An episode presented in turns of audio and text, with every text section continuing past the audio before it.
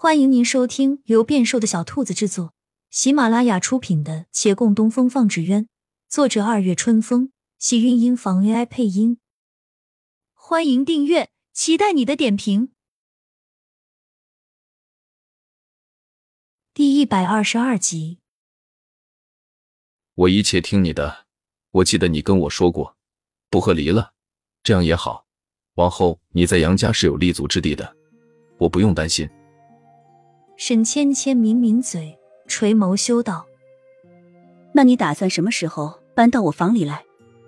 面前人微一顿，挪了挪眼。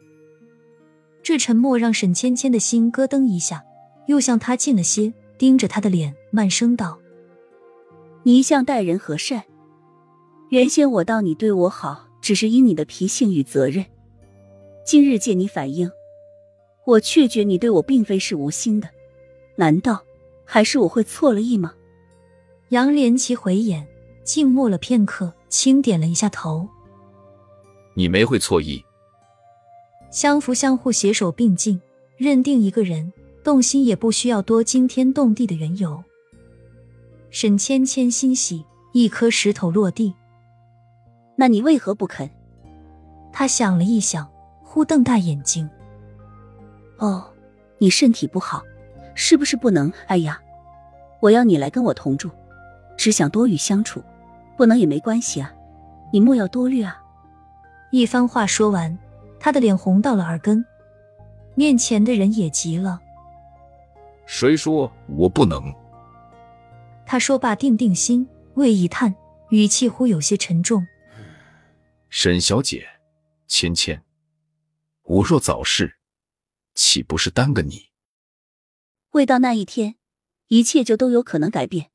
这些时候，你的身体不就比以前好了？他自提出不与他和离，此时早已经想过千万遍，可每一次思索的结果，都仍然是想留在他身边。即便将来真挡不住，他也有这些回忆可伴余生。他靠在杨连奇肩头，拉长声音道：“你也说了，我们共拜了天地，是真正的夫妻。那你不来？”才是耽误我好吗？杨连奇轻咳了一下，有些不自在，想寻些别的话来说，还没说出口，身边女子忽而抬头，在他唇上一吻。我可没学那女匪哦，我们是名正言顺的。女子羞涩看他，他眼中的诧异散去，低头浅浅一笑。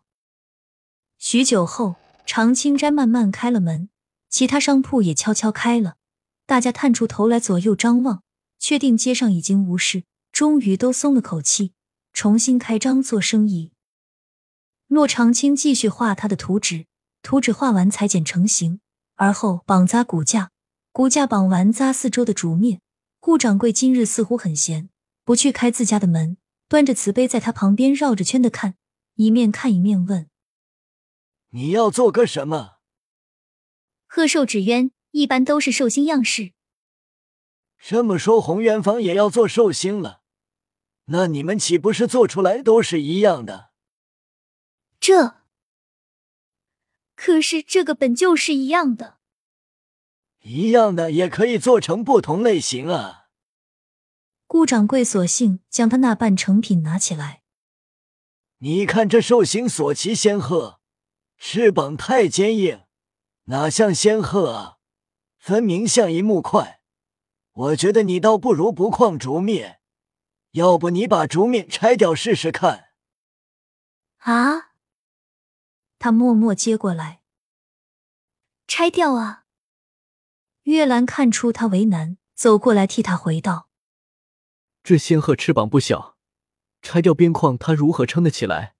鹤寿只缘注重观赏性，双翅耷拉着，也不好看啊。”顾掌柜偏不信邪，那你们可以换成软一些的框架，快拆快拆，按我的方法做出来给我瞧瞧。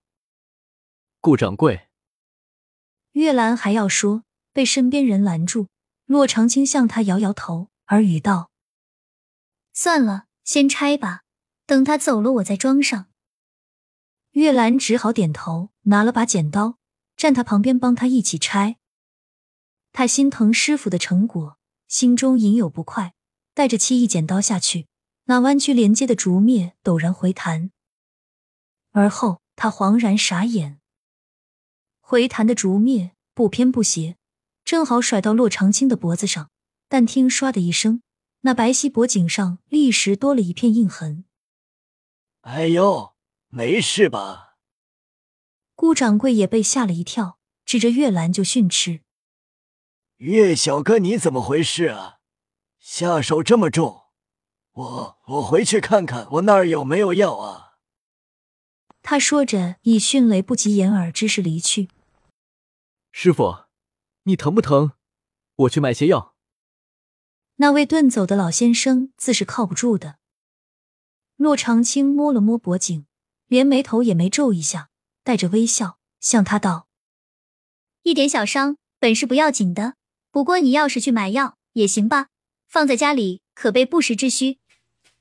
月兰立刻出了门，洛长青伸头看人已经走远，这才捂着伤痕痛呼，在厅堂内跺着脚乱走。这反应叫孟寻看傻眼了，不禁感叹：疼痛还带延迟的呢。他眯眼看那被拆开的纸鸢，又忍不住抱怨：顾掌柜简直是捣乱。师傅，你不能看他年龄大就总让着他，他可没有半分作为老人家的自觉。要我说啊，这拆坏的纸鸢就该让他给我们弄好。骆长青跳回桌边，一面继续痛呼，一面道：“其实他的想法挺好的，也许能试一试。让我想想。”说完继续跳。没多会儿，身后有脚步声传来，他立马停下动作，放下手。